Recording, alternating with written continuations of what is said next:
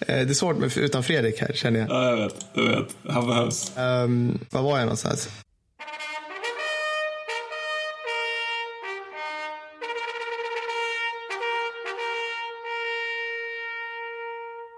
Hej kära lyssnare och varmt välkomna till Kickhistorie-poddens sjunde avsnitt. Nu är vi ett halvt dussin så det känns bra. Mattis, är du där? Jag är där, jag är där. Härligt. Fredrik, du är inte där för att jag och Mattis spelar in själva för en gångs skull. Ja, och jag, jag tänker att det är väldigt viktigt här att vi, vi förklarar ingångsvärdena här med en gång. För att jag tänker om, alltså Fredrik är ju i vanliga fall det som står för disciplinen här. Det är det som Jajamän. står mellan oss och att i, sitta i två och en halv timme och killgissa om det som inte är ämnet för podden. Och sen så, ja, sen kan vi gå till ämnet liksom. Precis. Alltså det är det ena. Sen det andra ingångsvärdet är att båda är så här svårt småbarnsstressade också och gör det här på deadline. Ja, jajamensan. Och liksom varsina familjer som står och väntar utanför dörren på att vi ska Ja. komma ut och så här, sköta saker och ting och göra så här, du vet, ta tag i livet. Ja, precis. Ja. Och den tredje är att vi sitter på länk fortsättningsvis, höll jag på att säga. Så att, ja, så allt kan hända idag, kära lyssnare. Men Krigshistoriepodden, sämre än någonsin. ja, Nu sänker vi ribban. jajamensan. Så efter förra avsnittets haveri så ska vi gå vidare till någonting mycket mer esoteriskt. Men innan vi gör det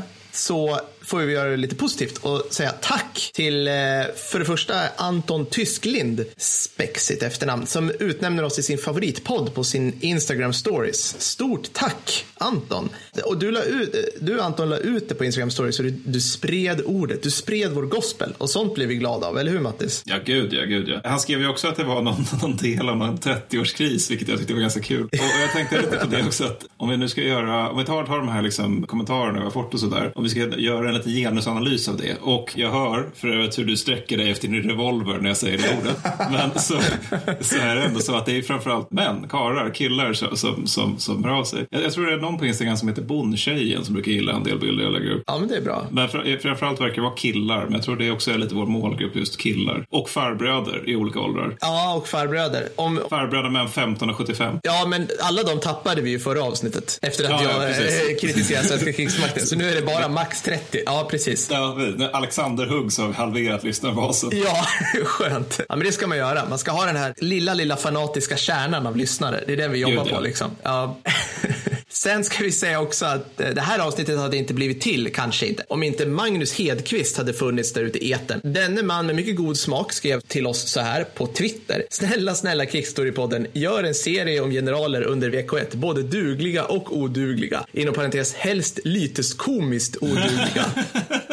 Underbar podd än så länge. Och alltså, Mattis, tror du han anar hur nära våra bultande hjärtefrågor som han träffar? Alltså, det var, det var något år Ma- Per satt och bara skickade runt meme-bilder på Konrad von Hötzendorf till alla han kände. Det, det, så att, eh, ja, ja, han hade rätt ute. Det är han är sjukt rätt ute. Just det, och det är exakt det vi ska prata om idag. Första världskrigets sämsta generaler. Det, att prata om de dåliga är, det är lite roligare att prata än de, än de bra, tänker jag det är det. det är det. Och alltså, jag tänker att det här är väl egentligen på något sätt en inofficiell del ett. För det här är ju ett ämne man kan återkomma till. Vi Oh, kommer ja. inte hinna med alla klavertamp som gjordes under det här kriget. Absolut Det, inte. det, det. men, eh, men ska jag köra eller? Du ska börja, kör. Okej, äh, men för jag tänkte, alltså apropå just det där med de bra generalerna. Det, det är lite lustigt med första världskriget, slog det mig nu när vi satt där. Att, eh, det, om man, man tänker första världskriget så tänker man framförallt på de dåliga generalerna. Och då måste, kan man ju ställa sig frågan, fanns det bra generaler? För någonstans är det så att om då alla var dåliga innebär ju det nästan att ingen var dålig. För att om alla är dåliga innebär ju det att det var så jävla uppförsbacke, vilket det också var. Ja. Inte minst vid sån så det var en bokstavlig uppförsbacke. Ja. Men, men, men att det var sån uppförsbacke att liksom det var omöjligt för någon att vara bra. Men, men att det fanns bra generaler. Många av dem är tyskar, men, men många är också just på östfronten eftersom det är lite lättare att göra coola snäviga grejer där än på västfronten där det är bara så en mur av artilleripjäser och folk som står i vägen mellan en själv och alla ens fina ambitioner om seger. Liksom. men, men det fin- finns ett helt gäng och även, det, var, det var en eh, som gav oss eh, en snäll femstjärna på, på um, iTunes Ja. som sa, tyckte att allting var bra men skulle dra ner lite grann på britthatet lite grann. Aldrig. Jag, jag tror det var riktat mot mig. Det var misstanke. Men det- är nog ditt fel. Jag har nog varit en, en övertygad anglofil. Jag kommer på mig själv med att sitta och läsa på Wikipedia om så brittiska arméns Army Plan 2020. Så att jag vet, ja, det är nog i podden bara det kommer ut. Eller så är det Ja. du, du är nog anglo, Jag är nog mest anglofoben. anglofob av oss två. Men jag tror också jag piskar upp dig lite grann här. Jag, Ja. jag, fick, det var en kompis som hörde av sig och pratade och insisterade med Kitchers hopsrafsade pöbelarmé när vi hade Ja. släppt ut avsnitt tre. Men med det, det fanns ett gäng bra generaler, även just brittiska. Alltså det fanns till exempel John Monars och Herbert Plummer var bå- båda utmärkt duktiga utifrån de förutsättningar de hade liksom, under, under första världskriget. Och sen så finns det också ja, med Ferdinand Foch och eh, ja, Philip Pétain också för den delen, för Mm. lag Frankrike. Så. Men så, så det finns bra. Men eh, om man tänker sig första världskriget så är det ändå liksom de dåliga man tänker på. Ja. För om, om du tänker liksom, det, det, alltså egentligen generella krigsinsatsen på västfronten, Ja. 14 till 18, hur tänker du den då, liksom med kompetensnivån? Ja, precis. Nej, men så lågt som det bara går. Alltså en slags Ja. så här, vi, vi tror, vi testar i åtminstone två år att springa mot kulsprutor. Ja.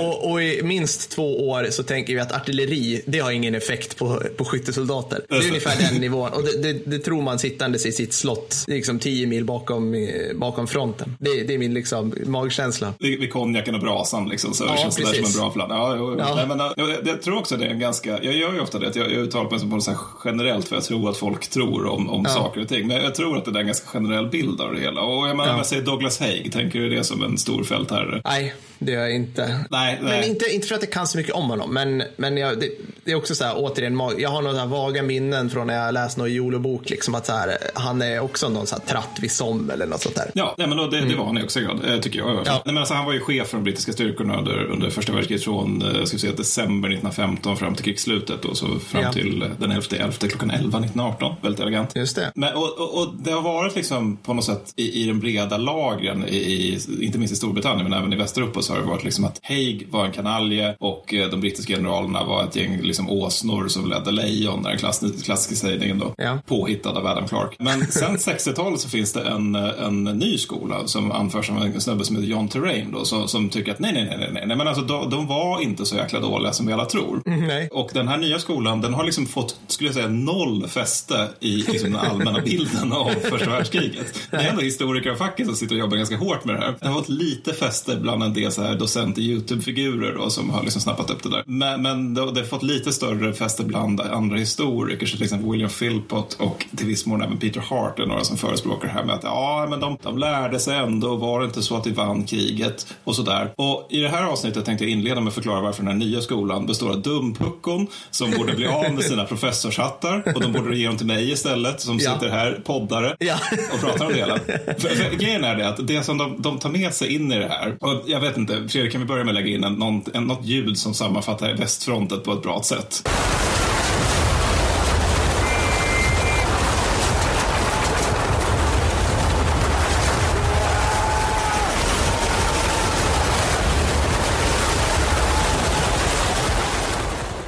Ja, Perfekt. Groteskt på alla sätt och vis. Men- alltså om man, man tar liksom hur det här kriget utkämpas så är det så att liksom från typ mitten av 1915 där någonstans så tänker sig alla sidor på västfronten i termer av nednötning. Man tänker liksom Ja. inte avgörande slaget, man tänker vi ska nöta ner fienden tills de ger upp helt enkelt. Och det här är ju naturligtvis det mest primitiva sättet man kan utkämpa krig på. Det vill säga Ja. det handlar bara om att döda många människor. Det handlar liksom inte om att ta någonting utan det Nej. handlar inte om att vinna politiken. Man ska vara döda i största allmänhet. Det är body count innan Vietnam. Ja men precis. Och, Ja. ja, exakt och det gick ju bra i Vietnam. det gick perfekt. Alltså det, det, och det är också den här missuppfattningen. Det, det är liksom det dummaste man kan säga om krig. Det, det är just det här med att det handlar om att stapla, stapla högst likhög. Den som gör Ja. det vinner. Ja, vad bra, det vinner tyskarna båda världskrigen. Ja. Men i alla fall, det här, det här idiotiska sättet att utföra krig, utkämpa krig på, det tycker då Philpott och John Terrain är genialiskt på alla Ja. sätt och vis. Och sen när man då pekar på att, oh, fast det gick ju ändå lite så här, lite uppförsbacke för britterna från och till, då är ursäkten alltid, jo, men de fick ju anfalla på västfronten. Jaha, ja, jo, det är sant. Det var jobbigt att anfalla på västfronten, men om man då tar liksom, exemplet Verdun, det var ju så att tyskarna anföll. Och trots det så leder, lider de eh, 337 000 förluster medan fransmännen vinner 300, eller lider 377 000 förluster. Så att alltså, det är ganska stor, jämnstora förluster, men ändå så att de franska är marginellt större. Ergo så är det svårt att anfalla under första världskriget på västfronten, men det är inte med nödvändighet så att man tappar fler då. Och om man ska ta liksom de två på något sätt klassiska exemplen på varför Haig är en ganska tafflig och dålig general då, som återigen Phil Potter Terrain brukar ta upp som exempel på varför han är så jävla bra general. Då är det dels eh, slaget vid Somme 1916 och dels slaget vid Passchendaele 1917. Och som, mm. ja, Passchendaele, åh oh, Passchendaele. Ja. Precis, vi tar sina inneblätter. Ja. Ja, det gick inte alls ihop. Nej, men alltså, det, man, man, tar som, börjar med det. Då är det liksom en sån sak som att det börjar ju planeras i december 1915. Mm. Mm. Och eh, det, det, det, tänk, tänk då att det ska bli liksom en kombinerad fransk-brittisk operation då, för att liksom man ska kunna ha så mycket folk och materiell i, i fält som möjligt. Men sen så kommer den där tråkigheten då med Verdun. Mm. Och det är att fransmännen kan liksom inte ge ett lika stort bidrag som de har tänkt sig, så britterna får axla den stora bördan. Men grejen är att eftersom det ska vara en fransk-brittisk operation så, så blir det ju då så att man, man ska ha den här operationen där de franska och brittiska styrkorna möts vid flankerna. Ja. Och det innebär att man ska då angripa den starkast befästa ställningen på hela västfronten. Ah. Ja. Så, liksom, så formationerna, eller liksom förläggningen där förbanden är, det fick liksom styra där anfallet skulle ske. Ja. Och det ja. råkade bli på den starkast befästa punkten på västfronten. Tråkigt nog ja. Och sen då, sen då när det visar att fransmännen inte längre kan liksom vara med lika mycket som det var tänkt. Alltså, de är fortfarande med, men de kan inte ja. alls avsätta så mycket förband som det var tänkt. Då ändrar man inte det, utan man fortsätter att ja, men här ska vi vara. Nu har vi bestämt ja. det här i, återigen, december 1915 och sen ja. i första juli är det dags. Det är liksom den tid som krävs för att få liksom, den brittiska och franska hären för att faktiskt liksom bara typ gå framåt i grund och botten. Det är det ja. det handlar om. Då kan vi jämföra det här med Gorlish Tarnov som vi har pratat om tidigare. Det planeras mm. på en månad. Mm. Verkställs därefter och det är en av första världskrigets absolut största segrar. Medan ja. den här liksom, clusterfucket som är som, det, det, är en oklar framgång kan man säga. Ja. Och, och, redan här liksom, i planeringsstadiet så anar man liksom att Haig kanske, kanske lämnar lite att önska när det gäller generalskap. För han har en underhuggare som heter Rawlingson. Och mm. Rawlingson han har en ganska bra plan. För han har förstått det här med att om vi har inte pansarfordon, men vi har artilleri. Mm. Det innebär ju då att infanteri är väldigt ömtåligt. Ja. Det, det, det har liksom det har, det har han greppat, liksom splitter och sånt där finns. Ja. Typ. Ja. Precis, och att liksom det skydd soldaterna har, det är liksom kläderna de har på sina kroppar. Mm. Det vill säga ganska, tämligen begränsat. Så att eh, Rawlingson han tänker sig då att ja, men då gör vi så här att vi tar en liten bit där vi ska anfalla. Mm. Och sen så får tyskarna försöka ta tillbaks det, för de är väldigt eh, förutsägbara på den punkten. De, mm. de har liksom som en del av sin doktrin att de kommer alltid försöka ta, ta mm. tillbaks varje centimeter de har förlorat. Mm. Och sen så är det ju vi som blir försvarande då. Av, ah, alltså försvarare under deras motanfall. Det här ah. kallas för bite and hold och det är en ganska bra idé. Alltså, så att mm. Eh, man biter lite grann och sen så får tyskarna anfalla för att ta tillbaka, eller motanfalla för att ta tillbaka och sen utplanar man motanfallet och sen så kör man på så liksom. Successivt så tar man, tar man, tar man. Långsamt metodiskt men ändå liksom ganska genomtänkt så. Haig tittar på det här. Vi Haig säger? Nej, det här är anfall mer, anfall mer. ja, det var precis. Mitt konjakskåp måste närmare Berlin snabbare. Ja. Så att, eh, han lägger till ett genombrottsmål då. Och Rawlingson då, som är liksom uppenbarligen bra, liksom intelligent general, men inte så mycket ryggrad. Han skriver sin dagbok. Det är ett vågspel att satsa på en obegränsad offensiv. Men Douglas Haig vill ha det och jag är redo att försöka. Men problemet är liksom att Haigs hela genombrottsplan, det, det kretsar kring kavalleri eftersom han är gammal kavallerist. Ja, såklart. Men såklart. Så han vill, han vill ja, ja, ha en bräsch och sen så vill han ha de här tiotusentals hästarna då med deras mm. ryttare som ska in och sen ska de försöka uträtta storverk eftersom året tydligen är 1320 snarare än 1916. Och men sen också att hela den idén med att man ska ha ett genombrott, det gör ju att de här två miljoner artillerigranaterna som man ska plösa iväg då mm. på de tyska ställningarna. Istället för som Rawlingson hade tänkt sig då att man liksom lägger dem väldigt koncentrerat mm. eftersom man återigen ska ju bara ta en mm. liten bit av, mm. av det hela. Så sprider man istället ut det över mer eller mindre hela den tyska ställningen vilket gör att det blir typ ingen för, förbekämpning. Nej. Och det är ju suboptimalt och det leder ju då till det som är liksom det mest kända med slaget i Somme, det vill säga första dagen vid Somme där de brittiska vapnen förlorar 57 470 man var över 19 000 personer dör. Douglas då, han skriver i sin dagbok ungefär att det här var ju inte så farligt med tanke på hur många vi satte in och ja, jag ja. tänker att de mm. här, 19 000 familjer hemma i Storbritannien som, som, eh, som nu inte har en, en kar, då, de kanske skulle ha invändningar. Men, men här å andra sidan, den här nya skolan pratar om, de tycker ju också att det finns ju bara känsloargument som talar för att Douglas var en ganska usel general. Känsloargumenten, just det. Mm. Ja, men precis att folk dog då till exempel. Mm. men, men det är ju känsloargument och de har ju också lyckats bevisa saker. Saker i stil med att eh, Douglas behövde inte hjälp för att sätta sig ner. Han kunde räkna till fem eh, och andra så här stordåd. Knyta man... sina skor, sköta sin hygien möjligtvis. Ja, de här fina stor, storslagna grejerna som en modern Napoleon behöver. Mm. Och en sak de har lyckats bevisa det är att den här bilden av brittiskt infanteri som går långsamt mot döden. Döden. Mm. Det stämmer inte. Ut, utan Nej. majoriteten av bataljonerna de låg liksom ute i ingenmansland och sen så gjorde de en rush för att ja. ta, ta terräng. Liksom. Mm. Problemet är att det är också ovidkommande. Mm. ja, men återigen, det är, det är liksom, vem tror vi dö, dödar saker i det här kriget? Är det bajonetterna? Nej. är det möjligtvis artilleri och sen på en liksom, avlägsen två kulsprutor? Ja, ja, det är det. Spelar ja. någon, någon större roll om man går eller om man ruschar? Nej, för det är fortfarande samma grundproblem. Du kan inte röra dig snabbare än shrapnel och kulor. Nej. Är, är du med? Ja. ja.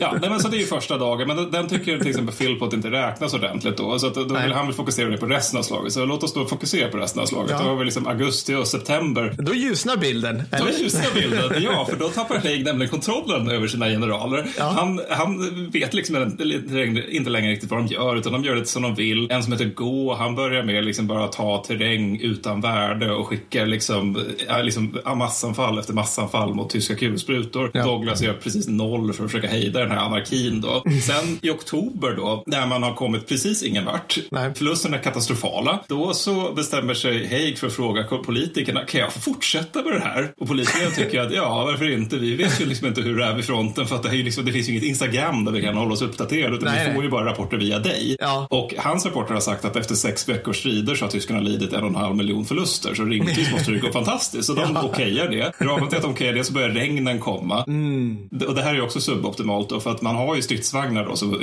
introduceras i september. Så. Mm. Men nu regnar det så mycket att de kan inte köra. Nej. Nej. Så att infanteriet anfaller in i en insjö i alla praktiska hänseenden. Ah. Och liksom alla, ett enkelt kartstudium skulle visa att så här var fallet. Och, ja. och sen då, så tröskar man på med det här, så här fasansfulla slakten verkligen mm. fram till november när man tar Bumo Hanel, vilket är ett av första dagsmålen. Mm. Mm. Ja. Det gör man i november. Snyggt. Ja. ja, det har man alltså krigat på sen i, i, sen i eh, juli, första juli. Ja, ja. ja, men återigen, effektivt. Men det här visste inte politikerna om då, att det här första dagsmålet togs liksom efter x antal månader, utan det var så här, bara, ja, men jag tycker det går bra utifrån förutsättningarna, när han återrapporterade. Eller vad tror vi om det? Alltså grejen är att det finns en jättebra bok som heter The Somme som är skriven av, eh, ska vi se, Pryor och Wilson tror jag de heter, två australiensare. Och de, de fokuserar ganska mycket just på det här med den politiska kontrollen över, över brittiska armén. Och det de pekar på är snarare att det är ett ganska stort ointresse bland politiker. Att de, de tycker liksom att de, ja men nu har vi beslutat att vi ska anfalla vid Somme mm. och sen så är det väl upp till militären att försöka lösa ut det. Och, och sen då så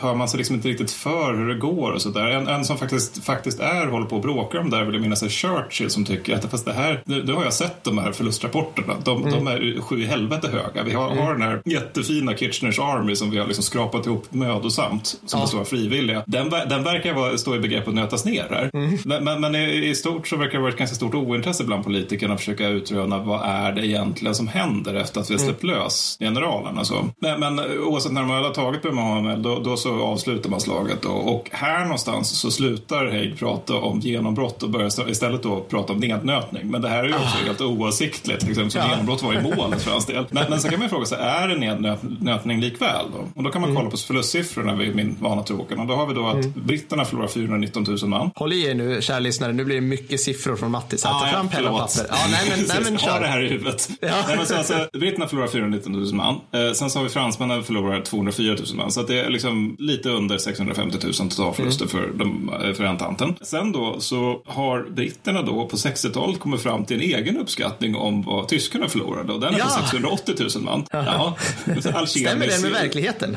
ja, men alkemisk statistik. Och sen så har vi då Philpott som jag verkligen ogillar. Han skriver myndighet i sin ganska dåliga bokomslag till som att eh, tyskarna lider 500 000 oåterkalleliga förluster. Mm. Vilket alltså är 500 000 tillfångatagna och framförallt stupade. Mm. Vilket i så fall skulle lägga på ytterligare en miljon sårade. Och mm. de som liksom undersöker tyska armén och sånt där och det vill säga utgår från tyska källor mm. menar på att det här saknar alltså helt stöd i källorna. Det här är mm. liksom det, så här, en grundkurs i historia, typ första lektionen skulle göra gällande att du kan inte sitta och liksom dra ur arslet vad fienden förlorar bara för att det känns lite bättre i magen då. Nej. Utan om man utgår från tyska källor så förlorar tyskarna 429 209 man och det är då, alltså man lägger till även alltså, psykiska kollapser och gas, vilket ja. man inte nödvändigtvis gör under det här kriget, som man kallar liksom PTSD för feghet vid den här tiden. Ja, just det. Mm, mysigt. Jättemysigt. Mm. Men, men så att det är nednötning under sånt, men det är nednötning av britterna. Ja. och, och, det är ju, ja, så, så, det kanske inte var riktigt det Douglas ville. Men grejen är ju liksom att... De är, de är liksom inte perfekta, det är inte mot Tyskland man vill köra nednötning precis. Man har liksom inte den politiska viljan att egentligen genomföra det med tanke på att ja, de är inte Ryssland. De, de är inte totalitär stat. Liksom. Nej, men, alltså, nej, nej, men det, det är i varje fall så om man ska göra mot Ryssland så är det enklare som de hjälper till så mycket genom sin ineffektiva krigskonst som bara ja. handlar om att liksom försöka dränka fienden i sitt eget blod tills fienden får slut på ammunition. Japp, så gör ju nu inte tyskarna, utan då, de blir bättre på att kriga. Men så att det är nednötning av britterna och problemet är ju liksom att det här fortsätter också bara. För att liksom, man får börja prata allt mer då i, i brittiska generalstaben om att man ska nöta ner tyskarna liksom fram till att man börjar bulla upp mot slaget vid Passchendaele. Men även där är liksom att förlusterna är ungefär jämnstora. De är 250 000 man. Återigen, det mm. finns en så brittisk uppskattning som säger att tyskarna förlorar 400 000 man. Det finns inget mm. stöd mm. i tyska källor om det, så att med andra ord stämmer inte det. Nej. Och Passchendaele i sig är ytterligare ett härligt exempel på att Haig kanske inte var så jävla bra Nej. till general. Alltså, för han har ju då, återigen, Rawlinson och Plummer som båda är duktiga generaler. Ja. Får de ansvar för anfallsoperationer i Passchendaele? Såklart inte. nej, nej, utan de, de, den ges till Gård som besitter anfallsvilja och, för att citera en historiker, citat, oöverträffad inkompetens. och grejen är liksom att när Gård börjar sätta igång 1917 då vid Passchendaele, då är liksom regnet så kraftigt att det är svårt för infanteriet att ens ta, sig ur skyttegravarna. Ja. Och det struntar han i, utan han beordrar anfall efter anfall efter anfall mm. och skyller framförallt på soldaternas liksom bristande båls egentligen för att det, mm. det går så dåligt det här med att liksom springa fram i vad som i praktiken är en sjö när man ska anfalla kulsprutor. Det, det här med härlig så här, kämparlust och kampvilja och god moral och höga knäuppdragningar, det kommer vi tillbaka till. Men det känns ju lite symptomatiskt för hela första världskriget och jo. dess generaler. Jo, nej men alltså det, det sitter verkligen i väggarna. Det, det, är också, absolut, och det finns också ett drag i att ju senare man kommer in i kriget med stora förband, desto längre håller det där i sig. Alltså att fransmännen, de har väldigt mycket så här, nu jävlar, nu ska det vara bara elan och mm. kran och liksom, vi ska bara mm. ha... Ja. ja, men precis, sänkta mm. bajonetter. Det kommer funka. Men de slutar ju med det 1915 ungefär. Ja. Och sen alltså britterna, de, de har ju inte så stora förband i fält framför 1916, så de har också kvar den här liksom, idén om att det bara handlar om vilja ganska länge. Men sen så om man tar typ italienarna kommer med 1915 och har definitivt den inställningen. Amerikanerna kommer ner 1917. Ja, de har också den inställningen. Det handlar liksom ja. bara om just, vi måste vara vilja. Vi måste ha ja, vilja. Ja. Nej, men så, så gå han håller på då i det här Passchendaele-träsket då som det väldigt snabbt har blivit. För att vid det här laget har man sprängt bort alla vattenledningar i hela Belgien. vilket gör att liksom, när det regnar kraftigt då innebär det att vattnet lägger sig bara rakt där. Så att liksom, man beskriver Passchendaele först som att det är lerigt och sen så att det är ett träsk och mot slutet av slaget som att det är en sjö. Ja. Eh, och där skickar man sen ut av de här stackars rädda 23-åringarna. Plummer, han får lite mer ansvar under slagets eh, gång då, men Gå får fortfarande vara kvar och hållas liksom. Och Haig ser allt det här, men han bestämmer sig för att äh, jag låter pojkarna lösa det, det blir nog bra. Och mm. så länge det Plummer är, är, den som bestämmer så går det ganska bra eftersom han just håller på med det här med bite and hold. Det vill säga man tar ja. en liten bit, tyska motanfall utplånas, man tar en liten bit och så vidare. Men mm. både han och Haig får för sig i oktober att vi fortsätter och nu har det verkligen börjat spöregna. Alltså det är på den nivån att de sårade drunknar i tusentals mm. under ett landslag. Helt är... sjukt. Ja, ja, ja men alltså det, det är helt absurt. Och så håller det på så återigen fram till november tills, tills man drar bromsen och liksom egentligen inget större har uträttats. Alltså man, man tar så lite terräng att när tyskarna anfaller 1918 så, så liksom utrymmer man det här på bara någon dag eller någonting åt det hållet. Alltså att det, det, det är liksom man tar ingenting av värde och det, det fanns liksom ingen poäng med det. Även Nej. om Haig återigen hade ett väldigt ambitiöst mål för det hela. Och det var liksom... Berlin. ja, nästan. Ja. Han, skulle, han skulle nå den belgiska nordkusten. Återigen skulle Oj. han bryta igenom. Ja, ja just det. Mm. ja. Och så att han där, därmed skulle kunna flankera hela den tyska armén i Flandern. Vilket ja. är väldigt ambitiöst. Men, ja. men, också helt, helt orealistiskt. Så att, ja, när man, så man bara snabbt fortsätter med resten av kriget så kan man ju liksom bara notera att även under operation Mikael när tyskarna anfaller i mars 1918. Då är förlusterna ungefär jämnstora och mm. återigen då trots att tyskarna anfaller. Men mm. det ska ju då vara det här med att försvaret är så oerhört starkt under äh, första världskriget. Sen så har vi då 100-dagarsoffensiven som är liksom det sista stora då när, under hösten 1918 när eh, britterna gör ett motanfall. Och där är det mycket riktigt så att tyskarna lider högre förluster än vad britterna gör. Men de här är till stor del krigsfångar. Ja, just det. Mm. Ja, för, och det handlar ju då om att någonting har nötts ner och det är ju då den tyska tyska moralen, alltså tyska mm. kampviljan. Alltså Men det är inte, liksom, inte själva förmågan att strida. Alltså, britterna har inte blivit bättre än tyskarna på att slåss. För man tar till exempel Nej. kanadensiska kåren. Då förlorar de en lika stor del, andel av sina soldater under anfall under 100 dagars offensiven 1918 som de gör under Passchendaele 1917. Så då kan man fråga sig om det utvecklas mycket krigskonst, även om det ofta påstår att det gjorts det. Och grejen är att liksom både Haig och Ferdinand Foch är jävligt lättade när, när tyskarna kommer med en fredstrevare 1918. Ja, för att ja, de, ja. de känner liksom att okej, okay, det går ju framåt nu, men det är fasen vad hårt det börjar bli här när vi närmar oss tyska gränsen. För Ja. då börjar liksom tyska förband känna att okej, nu är det ju Heimat, här kan vi inte bara börja ge oss igen. Så, så att det, det, som är liksom, det som är poängen är att hela den här idén om utnötning som, som dels Haig, men även då John Terrain och William Philpott tycker var är så bra, då, den, den är sann, men den stämmer liksom, den stämmer alldeles utmärkt. Det är bara det att det är britterna som nöts ner. Alltså, Antanten förlorar i helhet 1,4 miljoner fler stupade under kriget än vad centralmakterna gör. Och det är så att vi lägger in även de stryker Ungerns förluster i centralmakterna, vilket ju spär på det hela ganska drastiskt. Ja, ja. Och 1,7 miljoner fler krigsfångar.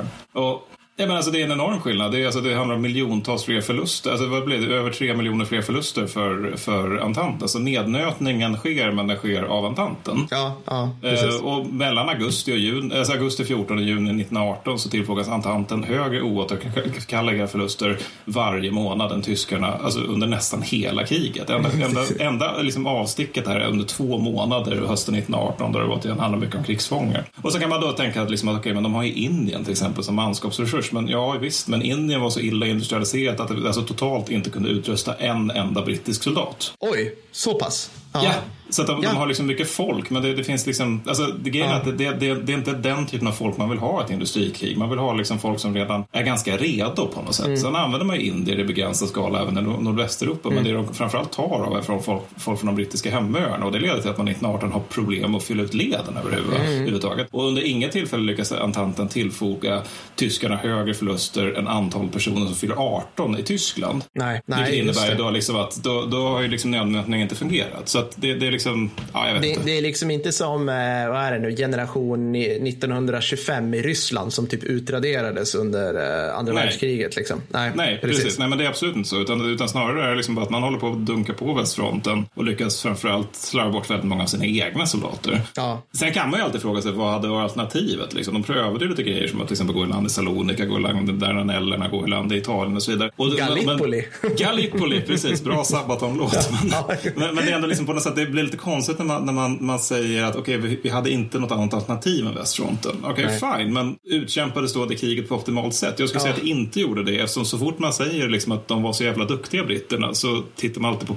tyskarna som gör liknande saker men tar mer terräng till lägre förluster och tillför fienden högre förluster. Så att då är frågan, vem var det som liksom skötte sig rätt då på Ja, västfronten? där tror jag, där tror jag å, återigen om jag får tala för stora magkänslan hos alla dudes som lyssnar och liksom, vi, vi, vi som inte har läst 25 böcker om första världskriget så där tror jag nog man tittar snarare på att Tyskland var de som var innovativa under första världskriget. Alltså allting annat är dess lika så var det de som uppfann truppen och uppdragstaktik och sådana där saker. Jo, jo visst, men, men då kan man ju också notera att britterna till exempel är ju innovativa när det gäller uh, artilleritaktik och är innovativa med att de är först ut med stridsvagnen. Fransmännen Mm. Ja, ja, är först, ja. först ut med den riktiga stridsvagnen. Och trots det så är det fortfarande så att både fransmännen och britterna förlorar fler än vad tyskarna gör. Vilket jag Mm. tycker är väldigt konstigt om det inte är så att tyskarna är ganska duktiga på det här. Ja, det, det är svårt att komma till en annan slutsats. Ja. Men med allt detta sagt, sagt om Haig så, så, så är ju liksom med det sagt så kan jag Mm. ändå konstateras att han är inte första världskrigets sämsta general. Nej. Utan det är Konrad von Hötzendorf. Fredrik, kan vi få höra en wienervals med trumpeter?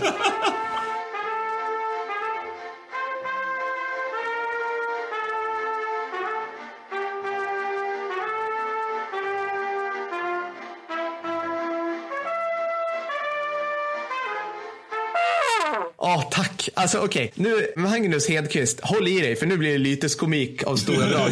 Och jag måste säga så här, alltså för, för, full disclosure här Matti, så att du har ju alltså skrivit ett kapitel i en faktisk publicerad bok om Karn. Ja. Likväl är det jag som får berätta det, så det blir, det blir en liten slags sokratisk process här där du och jag delar på den här mannen. Och, alltså, han är nog, med all icke-respekt till Haig och alla andra, den, sinnebilden för den verklighetsfrinkopplade generalen, liksom i ett långt slott långt bort från fronten. Och det, det, bästa med honom tycker jag, är, det är nästan var han kommer ifrån. För han är ju, som du har diskuterat, han är ju en slags produkt av Österrike-Ungern som det inte går att prata om utan att fnissa okontrollerat. Ja. För det här, det här havererade, liksom, den här statsbildningen som, som framskissad av ett gäng fulla statsvetarstudenter på det sämsta sättet man kan komma på, är liksom, det är ett skämt. Alltså, så att man får tänka sig att Konrad var, herregud, det låter nästan som jag för- försvarar honom. Konrad var liksom den inkompetenta toppen på det extrembyråkratiska underpresterande korthuset som var Österrike-Ungern.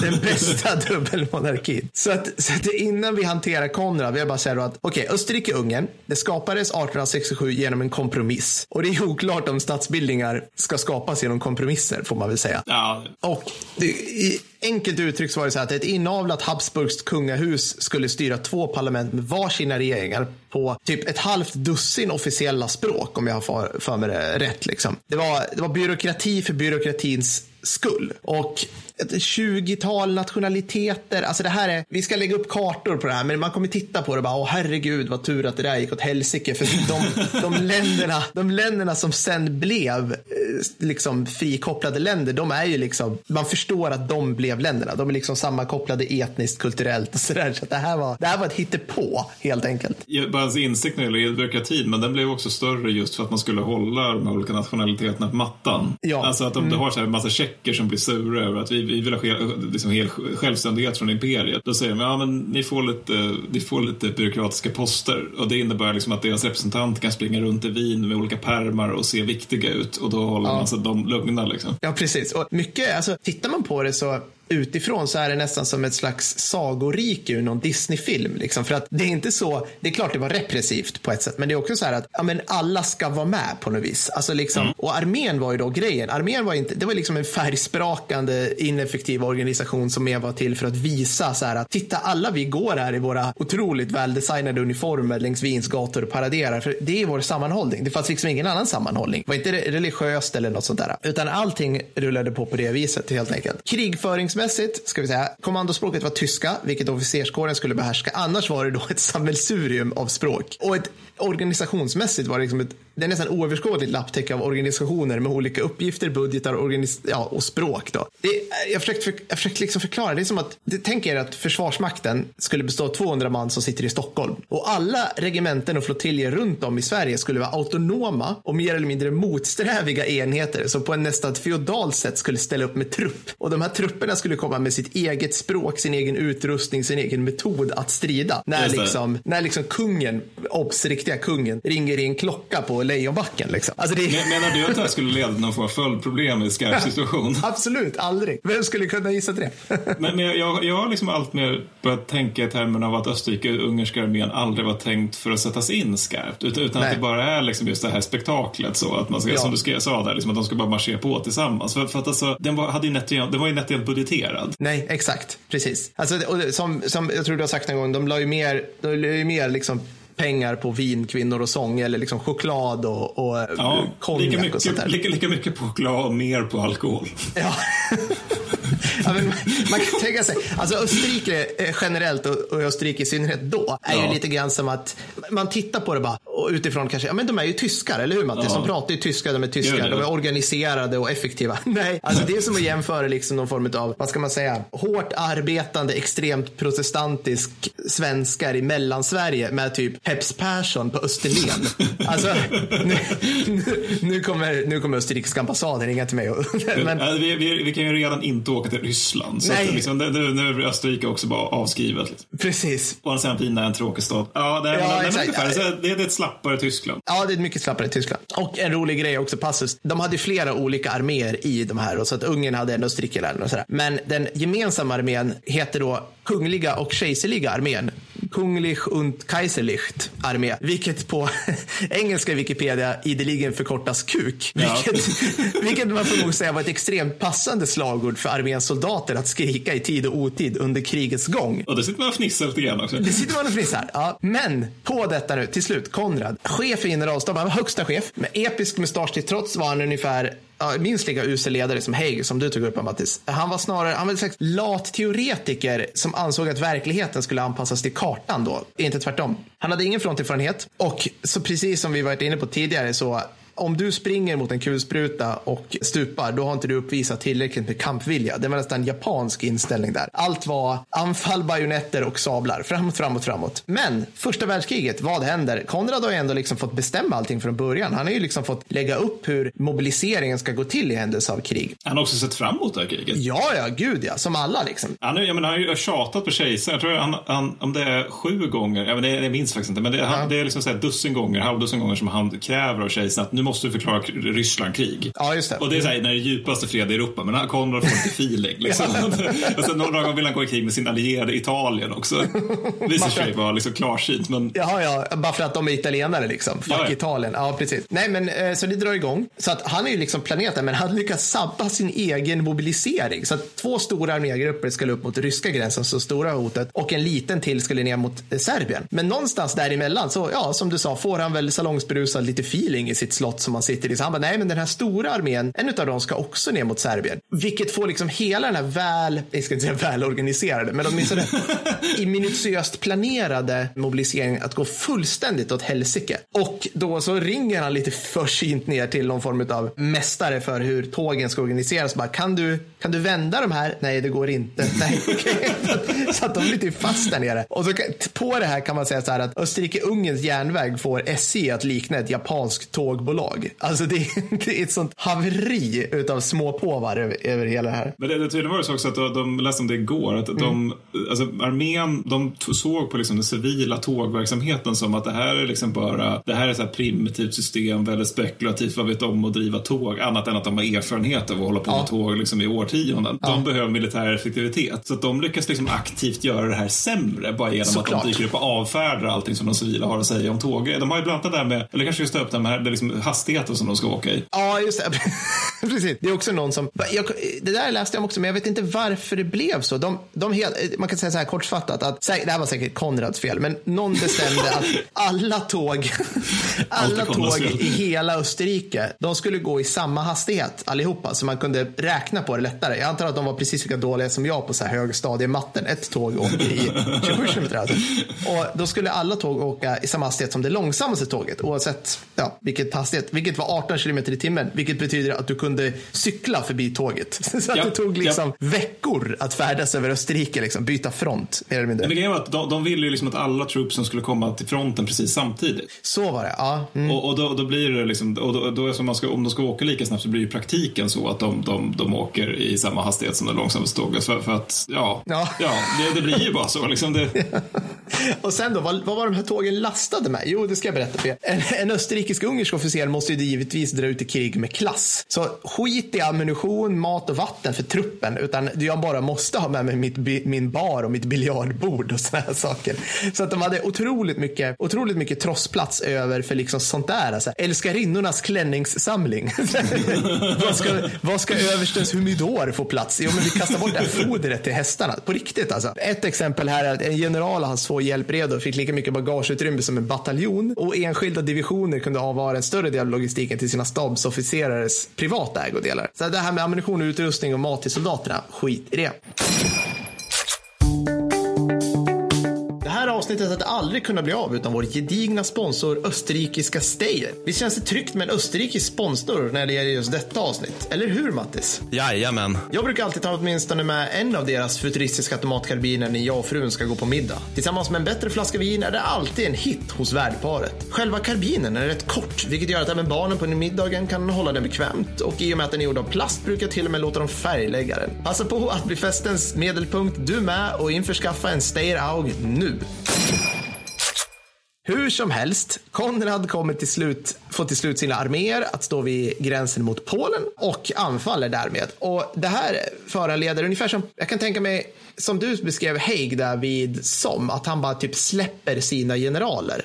Men släpper men detalj, försöker till detaljkontroll. Så att det här är så här motsatsen till uppdragstaktik där liksom initiativ förordas och man ska liksom, man får tydligt satta syften med det man ska göra som, som chef. Utan här sker ett slags kringirrande utan ledning och mål i Polen då. Och det, det är nästan lite mysigt tycker många officerare. De får genomföra så kavallerianfall med sabel. Alltså det dör ju otroligt många människor här. Men ja, så, så där fortsätter det. Och men, men jag tror också att det, det, just när du säger mysigt, det tror jag verkligen. För att många av de här hade ju liksom sett fram emot det här, liksom det här stålbadet som de kallade det. Liksom, Att nu jävlar ska vi få visa vilka män vi är. Liksom. Ja. De, de hade ju hela, alltid den här tanken om att det kommer bli ett kort krig. Och blir det ett kort krig, då måste man ju hinna med att kriga lite grann också. Ja, ja, ja. komma hem där med ett schysst ärr och liksom kanske lite medalj. Sådär. Så jag tänker just det här, det här ögonblicket när alltså, österrikiskt kavalleri ser ryskt kavalleri i Galicien Ja, 1914. ja, just det, just alltså, jag tror ja. inga soldater var så lyckliga som de två kavalleristyrkorna vid det, Nej. det hela ögonblicket. Liksom, att det var illa Nej. dold förtjusning bara kan gå lös för varandra med sablar och liksom så här, låtsas som att eh, 1900-talet inte drabbat dem. För det här Ja. hände ju. Alltså, det, det var så här regementschefer som stupade i spetsen på sina kavalleriregementen. Ja, med ett stort leende på läpparna, helt Ja, ja. garanterat. Till ingen som helst nytta för krigsmålen eller något sånt där. Det var bara, liksom, bara Förlåt, det är förluster. ju kavalleri. Ja, ja, precis. Så att i den här totala virrvallan och okontrollerade arméer som driver det här runt, det var ju då Konrad. Jo, han och hans och ärkehertigen Fredrik, de är bros for life i Premysl. Ja, det här med namn, skitsamma. Ett ställe. Det är ett, det är slott slash fästning. Fästning, tack. De avdelar då, oh just det, för de måste ju de måste kunna hänga i stil. Så här ska du också, du och jag Mattis har det någon gång. Så att de avdelar ju såklart sju- 27 000 arbetare att bygga en episk mancave åt dem. Ja, åter till Polen. Slagen, slagen vid Krasnik och Komarov var katastrofer. De jämbördiga förluster, Österrike-Ungern lider jämbördiga förluster med Ryssland. Ergo utnötningskrig med ett land som hade kanske tre gånger så stor befolkning. Ergo, de är nästan lika, då, de är lika dåliga i de slagen som det land som är det sämsta på att strida i historien som vi har bevisat i avsnitt tre. Två. Två. Två. Okej. Till slut, efter kollaps i södra Polen, så tillbaka till San som är en gränsflod. Österrike-Ungern har nu förlorat 420 000 man, dubbelt så många som ryssarna. Och det här är innan ens, ja det är innan ens 1915 har kommit igång, har börjat. Och innan då, det är en strid en del till där. Nu försöker jag sp- spola fram här, för nu kommer vi till det fina. Alltså fram tills nu så vill jag bara säga att det här har varit östfronten under första världskriget. Det är lite mysigt, i varje fall efter vi har pratat om Passchendaele. Det är liksom, Ja, ja. det är, nu gör jag manöverkrigföring inom citationstecken. Liksom. Men ändå har, har eh, Österrike-Ungern lidit över en miljon förluster. Och det kan inte de ersätta, det finns inte en chans. Nu kommer det riktigt mysiga här. Nej, nu, nu blir det inte så mysigt. Nu kommer Karpaterna 1915. Det vita helvetet. Det är också, också så jävla sjukt att det du ska berätta nu är så okänt. För att det är helt absurt det som händer där. Alltså jag, ja, alltså jag undrar, jag tänker, alltså hade, hade någon i entanten eller till och med någon annan, alltså Tyskland i cen- i centralmakten genomfört det här, då hade det varit liksom, det hade skrivits böcker i hyllmetrar om det här, för det här är så galet. Alltså Konrad, för bara, förlåt, men jag får bara insticka om det. För att jag, jag tror en delanledning till att det är så okänt är att ryssarna vill inte prata om första världskriget. Nej. För att de torskade. Men sen också att det här med att Österrike-Ungern inte finns längre tror jag är ganska viktigt. Alltså att det finns liksom ingen som... För jag för mig att det är så att det här beskrivs i typ så här det officiella verket om det man kallar för Österrike. Alltså det Mm. letzte, det letzte krig det, des Österreichen och sånt där. Alltså Mm. det Österrikes sista krig som är liksom officiella generalstabsverket som österrikarna släpper efter första världskriget. Och sen så är det typ 2015 eller något sånt där som det kommer en bok på 250 sidor som någon historiker suttit 12 år och skrivit utifrån. Liksom, Jävlars. Ja. ja. man alltså bara grävt runt i alla arkiv i Så, men me- mellan det, typ ingenting. Nej. Utöver kanske någon memoar här var. Liksom. Ja, ja, visst. Så att man kan säga liksom att när det är torrt och flackt, då går det bra att vara det går bra, det går inte alls bra, men det går fall. Det är inte de fullständiga, alltså själakrossande katastroferna som det blir nu. För nu ska de upp, nu ska fick Konrad för sig att Österrikiska armén ska över bergen, ska anfalla genom bergen på vintern när de har brist på allt. Deras kängor är gjorda i papper. Och man säger att det var tre offensiver, men det var egentligen tre stycken rullande naturkatastrofer. Och det är svårt att förklara hur pissigt det här var. Det är, liksom, det, det är något så här citat från någon officer i något brev hem. Liksom, alla överväger självmord. Liksom, ingen kan anfalla. Det är meterdjup snö. Du springer mot ryska befästningar. Det, det, liksom, du kommer ingenstans. Det är sådana otroligt, ja, det är fruktansvärt. Där, liksom. Och då kan man ju fråga sig liksom, om det här sker under första offensiven, hur härligt är det att Konrad inte- inte beordrar en till utan ytterligare en till? Alltså Ja. tre totalt i de här förhållandena. Precis, och nota bene, det här är fortfarande 1915 och nu börjar liksom Österrike-Ungern var tvungen att kalla in 17-åringar och 16-åringar för att ens fylla leden. För att de har, liksom, de har inga människor kvar. Och det, det finns liksom inga artil- artilleri eller någonting. Vad gör Konrad under det här tid? Jo, han skriver brev till sin älskarinna, fantiserar om nya ärorika fälttåg samt nöjesjagar med hertigen. Och när det här är klart, när liksom i princip, jag, jag ska inte säga att han fick en reprimand, det fick han inte, men han inser väl att det här går ingenting. Jag, jag, måste, jag måste göra någonting där jag kan liksom peka på en karta och se hur bra det går för hertigen. Liksom. Då, eh, då har det här vinteräventyret kostat dubbelmonarkin 800 000 man. Då upplever vi nästan två miljoner förluster. Eh, Vi tänker det är över två miljoner förluster vid det här laget. Vad gör man då? Jo, man ger sig på de enda som man kanske har, som är kanske någorlunda sämre än en själva. Det, man säger fuck Italien, slutcitat Konrad. Man, man får för sig att, en, att nu är det dags för en straffexpedition bara för att vi hatar italienare. För i och för sig förståeligt. Nej, jag bara skojar. Nej, men så straffexpedition i norra Italien. Ergo mer bergskrigföring, för det gick så bra första gången. Detta kallas för Asiago-offensiven. Och det är i princip, alltså det här är lite spännande för att nu, det gick ändå någorlunda bra. För så generalen Konrad hade emot sig, Luigi Cadorna, var om möjligt mer inkompetent än Konrad. Alltså det, det är ett avsnitt i sig, det kan Alltså, alltså, hela, liksom hela Isonzo-delen, alltså det, ja, jag vet inte ens var jag ska börja. Jag tycker ändå att vi har valt Konrad av en anledning, men vi kan komma till det sen. Eh, jag vill bara ta lite grann då, så här. Vad, vad, vad byggde Konrad sina grejer på? Jo, han var alltså aktivt emot all form av rekognosering eller chefsbesök på plats. Alltså, eh, generalen som, som var chef eh, så att säga, över den fronten, över den Asiago-offensiven, sa så här, får jag åka dit och titta hur det ser ut? Då sa Konrad, nej det får du inte. Varför skulle du behöva göra det? Är du galen? Här, ta en till konjak. Alltså det var liksom den nivån. Och just det, vart är vi nu någonstans? För var, var befinner sig Konrad nu i hans lyxiga liv? Jo, i Teschen som är 50 mil bakom fronten. Han fortsätter drömma, detaljplanera och förstöra för underställda, direkt underställda chefer och soldater. Man kan säga att här, här kommer hans extrema detaljstyrning men utan att ge syfte in. Och min analys av det här är att han var en ivrig anhängare av det som är exakt motsatsen till uppdragstaktik i alla definitioner. Så att, ja, men gud, det, du, du drog igenom hela kriget. Ja, nu har vi bara kommit till juni 1906. Nu tar spritfesten slut för Konrad kan man säga. För ryssarna, som han inte alls har tillfogat några speciellt hårda grejer och som generalen Brusilov, liksom, man kan säga så Ja, här. vi glömde ju ta upp honom när vi, när vi pratade om det där med, med här, vilka som var bra generaler. Ja, exakt. För Ja. Brusilov är i högsta grad en av dem. Ja, absolut. Vad har hänt på östfronten, liksom? inte Italienfronten under tiden? Jo, det har hänt lite så här Garlisch Tarnov, eller visst, det, det har inte gått så bra för ryssarna, men de är långt ifrån, de är långt ifrån besegrade av tyskarna än, ska vi säga. Ja, alltså det, nej, precis. Alltså Det som har hänt är typ att de, de först så blir de av med två miljoner man av Polen vid Gorlic Tarnov. Eller Mm. Just i samband med Gorlic Tarnov. Det är 1915. Sen 1916 då, då, då har de liksom på grund av Gorlic Tarnov så har de sagt till britterna och fransmännen att okej, men om det är så att någon av oss blir anfallen, då måste de andra omedelbart slänga in allt de har. Och de tänker, "Ho, det här säger vi för vår skull. Sen kommer februari och 1916 och Verdun. Och fransmännen bara, äh, Ryssland, ni sa just det, ni ville att alla med en gång. Ryssarna bara, ja just det. Så då skickar de, jag tror det är 300 000 man vid, vid Narotchsjöarna. De förlorar 100 000 av de här. Tyskarna förlorar inte det. De förlorar typ så här 20 Inte 30 000 det. eller något. Nej men alltså det är så här fullkomligt clusterfuck verkligen. Där det är så här bara att, ja men vi har dragit upp de största kavalleristyrkorna i världshistorien för det här anfallet. De står bara i vägen för artilleristerna. Vi anfaller i snömodd. Och det är liksom det som är Narotchsjöarna ungefär. Det, det är fullkomlig cirkus. Och när det är gjort liksom, då är det typ så att hela ryska armén, den består ju liksom generalsmässigt mest av så här 107-åriga gubbar som lider av svårartad demens. De, de liksom har inget självförtroende längre. Och det är liksom det sammanhanget som Bruslov då kan dyka upp. Så här, istället för att dra samman liksom hela Rysslands befolkning och allt artilleri vi kan hitta och sen göra en styrkeuppbyggnad som tar månader, vilket gör att fienden kan avslöja eller förstå vart vi ska anfalla någonstans. Istället för att göra så, så tänkte jag angripa med de styrkor jag har och det är det. Ja. Är det okej? Och då så Ja. säger Stavka att ja, ja visst, vi, vi, liksom, vi bryr oss inte längre. Vi orkar inte tänka på vilka förluster du kan drabbas av. Och Bruce bara, ja visst, jag, jag löser det. Nej men precis, och Brusilov sitter ju där nere i västra Ukraina på gränsen till Österrike-Ungern och bara så här, hörni, jag tror inte Österrike-Ungern mår så bra. Jag tittar över gränsen här och jag ser typ så här 14-åringar med pinnar som tittar tillbaka. Kan jag få anfalla?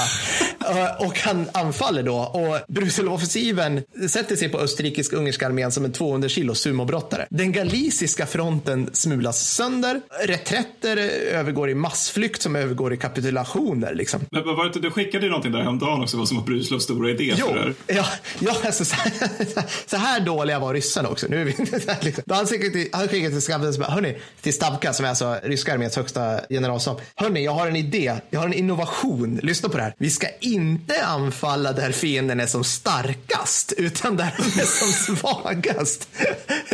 Mind blown. Och Då tar vi det en månad senare samma år gör Douglas Haig just det här. Ja, ja, ja, gud ja. Så att Brusilov har typ kommit på det här och Stavka bara, det låter nytt och konstigt och nej, kan det vara något bra?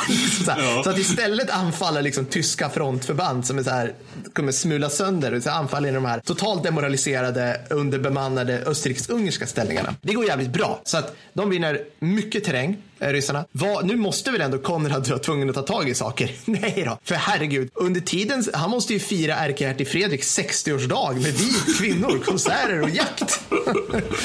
och då kan man tycka liksom, men, alltså ärkehertig Fredrik var då alltså monark, eller ja, monark, men han var då ÖB så att säga över hela, hela Österrike-Ungern. Han måste väl ändå ha liksom förstått att någonting hände här liksom. Yeah. Nej, alltså, så här, nej, han var ju fullt upptagen med att bygga en koja till sina barnbarn och påta i trädgården och liksom gå runt där och mysa lite för sig själv kan man ja. säga. Ja, och det här leder ju i princip till att tyskarna nu fått nog av sin underpresterade allierade och helt sonika tar över Österrike-Ungerns krigsmakt i september 1916. Konrad får kicken när den ålderstigne eh, kejsar Frans Josef den andra avlider och, eh, och får helt enkelt liksom, ja, han blir ju liksom inte arkebuserad. Och så, nej, nej, nej, han blir bara, håll dig där borta, off, är du snäll. Liksom. Ja. Och så slutar hans militära bana, tack och lov, för alla inblandade kan ja, man säga. Det, det, det, under 30-åriga kriget hade österrikarna en general som, de, som hette Mattias Gallas. Mm. Men han var känd för att, eh, för att vara så dålig att han brukade kallas för härförstöraren istället. Ja, och man menar det, det är hans egna ja. herrar. Och det är ju verkligen Kornblad. Det är en gammal stolt österrikisk tradition där. Ja, och liksom, vad ska man säga? Jo, alltså, det, jag tycker man kan sammanfatta alla de här usla generalerna. Det är att de fortfarande utkämpar så här 1840-talets krig. Alltså innan ja, typ. snabbskjutande artilleri. De, de vägrar att inse att liksom, det är en helt annan ballgame nu. Liksom. Nej, det var någon som beskrev det där, jag minns inte vem det var, det var Niall Ferguson kanske, som beskrev det där med, han beskrev det just när det gäller brittiska generaler, att när, när de hade en tendens att se ny teknologi. Mm. Innan kriget så var det så här, bara kulsprutor, det, ska vi ha det på övningsfälten? Helvete eller? Men sen kommer kriget och man inser liksom ändå att vi, vi, måste ju ha det här nu liksom. Ja. Så det kommer ny teknologi, men att man liksom, det är mer som att man, man ser det som att det fortfarande är infanteriet som är grejen. Alltså att ja. det, det, är mer som att stridsvagnar, vi har dem nu, ja men det är en accessoar, det är ingenting ja. vi bygger saker kring, utan det är liksom någonting, det är vid sidan av så. Vi integrerar det inte till en del av, av våra stridssystem. Nej. Och det är ganska gängse för typ alla generaler under det här kriget. Ja, precis. Alltså, ja, exakt. Det är rätt fascinerande att läsa om Konrad, liksom just för att på något vis, han, han faller ju kan man säga i samband med att Österrike och Ungern splittras. Så att det är ju verkligen en era som går i graven. Du och jag har ju pratat förut om det här 1913 års syn på krig. Som, det går inte att ha den synen längre. Ingen, alltså, den försvann fullständigt i och med första världskriget. Och det, ja, ja, det... efter, efter Passchendaele är det ju svårt att prata om det goda kriget. Ja. Liksom. Det, det är meningsfulla, ja. det här liksom, brottas runt i leran. Om, men, men det, det är just det här med att det är så många första världskrigslag som slutar med att de, de försöker ta terräng som att de snarare håller på att slåss i en kollektiv massgrav. Och det är det ja. som är slagfälten. Liksom. Ja. Väldigt, väldigt svårt att vara krigsromantisk efter det. Ja, precis. Och det, det här avsnittet tror jag att det måste ha blivit så här högst kvotfnitter mot förluster. Eller vad ska man säga? Liksom ja, precis. Det här var alltså första världskriget, ett av de mest definierande krigen i världshistorien. oh, vi kommer hamna i studio ett för den här podden. Men, ja, ja, man pratar hur som helst om krig. Ja, men här, om vi gör det så har jag redan satt den på en åt dem. Så att då kommer vi kunna liksom spinna vidare på det i podden ja, efter ja. att vi blivit skällda av, eh, av eh, studietfolket. Ja, precis. Jag, längtar tills jag får dyka upp där. Knittra mig igenom bajonettanfall. ja. Men ska vi inte ha någon podd någon gång, inte nästa avsnitt för det är ett annat, men, ja. men som handlar om första världskrigets bra generaler? För jag tänker typ så här Paul von Lettow Forbeck. Mm. Du vet, han i Östafrika. Ja, ja, ja, exakt. Precis. Den grilla, har... Bästa grillakrigaren i världshistorien. Ja. Tysk. Ja, men det, är helt, det är också så sjukt fascinerande. Det är inte bara liksom, ja, men jag håller med dig, det ska ju vara något speciellt. Jag, jag tror inte vi ska ha något avsnitt där vi bara typ oggar om Manstein eller något sånt där. Alltså om vi pratar bra generaler generellt. Liksom. Du, för jag måste bara säga det. Du, du sa, du sa det att eh, den, nya, den nya skolan som pratar om att Haig eller brittiska generaler var så bra. Det finns någon så här sinnessjukt liten klick med, MacArthur, med MacArthur-liknande fans som säger att Konrad inte alls var så dålig. Det skrivs en bok på 50-talet om det här. Man bara, och sen, sen tog det bara tyst. Så ja, liksom, det gjorde det va? Det gjorde det va? Ja, ja, ja, jag antar att den liksom fyller trippen. Liksom. De vaknar upp dagen efter och bara, den här lägger vi på hyllan. Liksom. Men det, det finns lite. Jag hänvisar här till Manfred Rauchensteiners 1200 sidors bibel om Österrike-ungerska armén och hans eh, det är ganska tydliga avrättande av Konrads generalskap där. Ja, så här, kukarmén är ju fantastisk.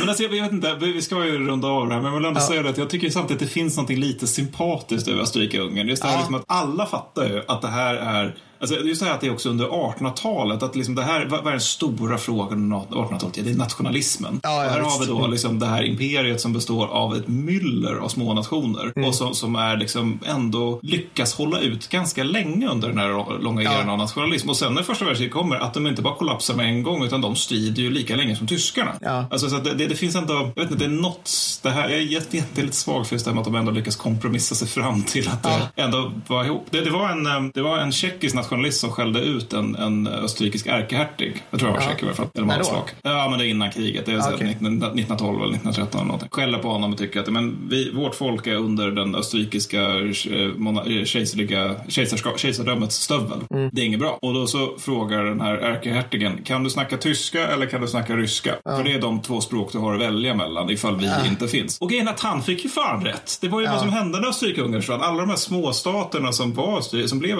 liksom, uppstod under, över resten av Österrike-Ungern, de blev uppätna av Nazityskland eller Stalins Sovjetunionen. Alltså det blev inte bara, det blev inte bara bättre. Nej, nej, precis. Nej, men det är det som suger lite grann med att vara en, en småstat i Centraleuropa. Alltså liksom, Man är granne med Tyskland. Ja, det är inte för inte som liksom Konrad dundrade in i Polen där och kallade det liksom för Europas dörrmatta. Det är ju så Ja. liksom. Nej, men det, ja, mm. Ja, det, ja nej, men jag skulle lätt kunna ha, vi, vi kanske ska starta en så här, höll på att säga en statsvetarpodd och prata om roliga statsbildningar. Men då tycker jag första avsnittet ska vara Österrike-Ungern. Lätt, den bästa dubbelmonarkin. Den bästa dubbelmonarkin. De just ägnade mer tid att se till att vinet var bra tempererat inför Frans Ferdinands besök i Sarajevo än att se till att ärkehertigen hade bra personskydd. Mm. Ja, det är alltså ja. bokstavligt talat på den här nivån. Det är ingen Ja. överdrift. Utan det var fler timmar som gick åt första änden. Jag älskar det. Vem kan Ja. inte älska sånt? Det är så, som du säger, det är så eh, naivt eller, eller fint. Ja, ja, på något Ja, vis. men Det det är... är något som är lite sött med det på något sätt. synd att vi har tappat den tiden på något vis. Ja, Ja, det, är så här, det, det är också så här, efter andra världskriget så tycker man ju att det här är galet. Liksom. Men, men, ja.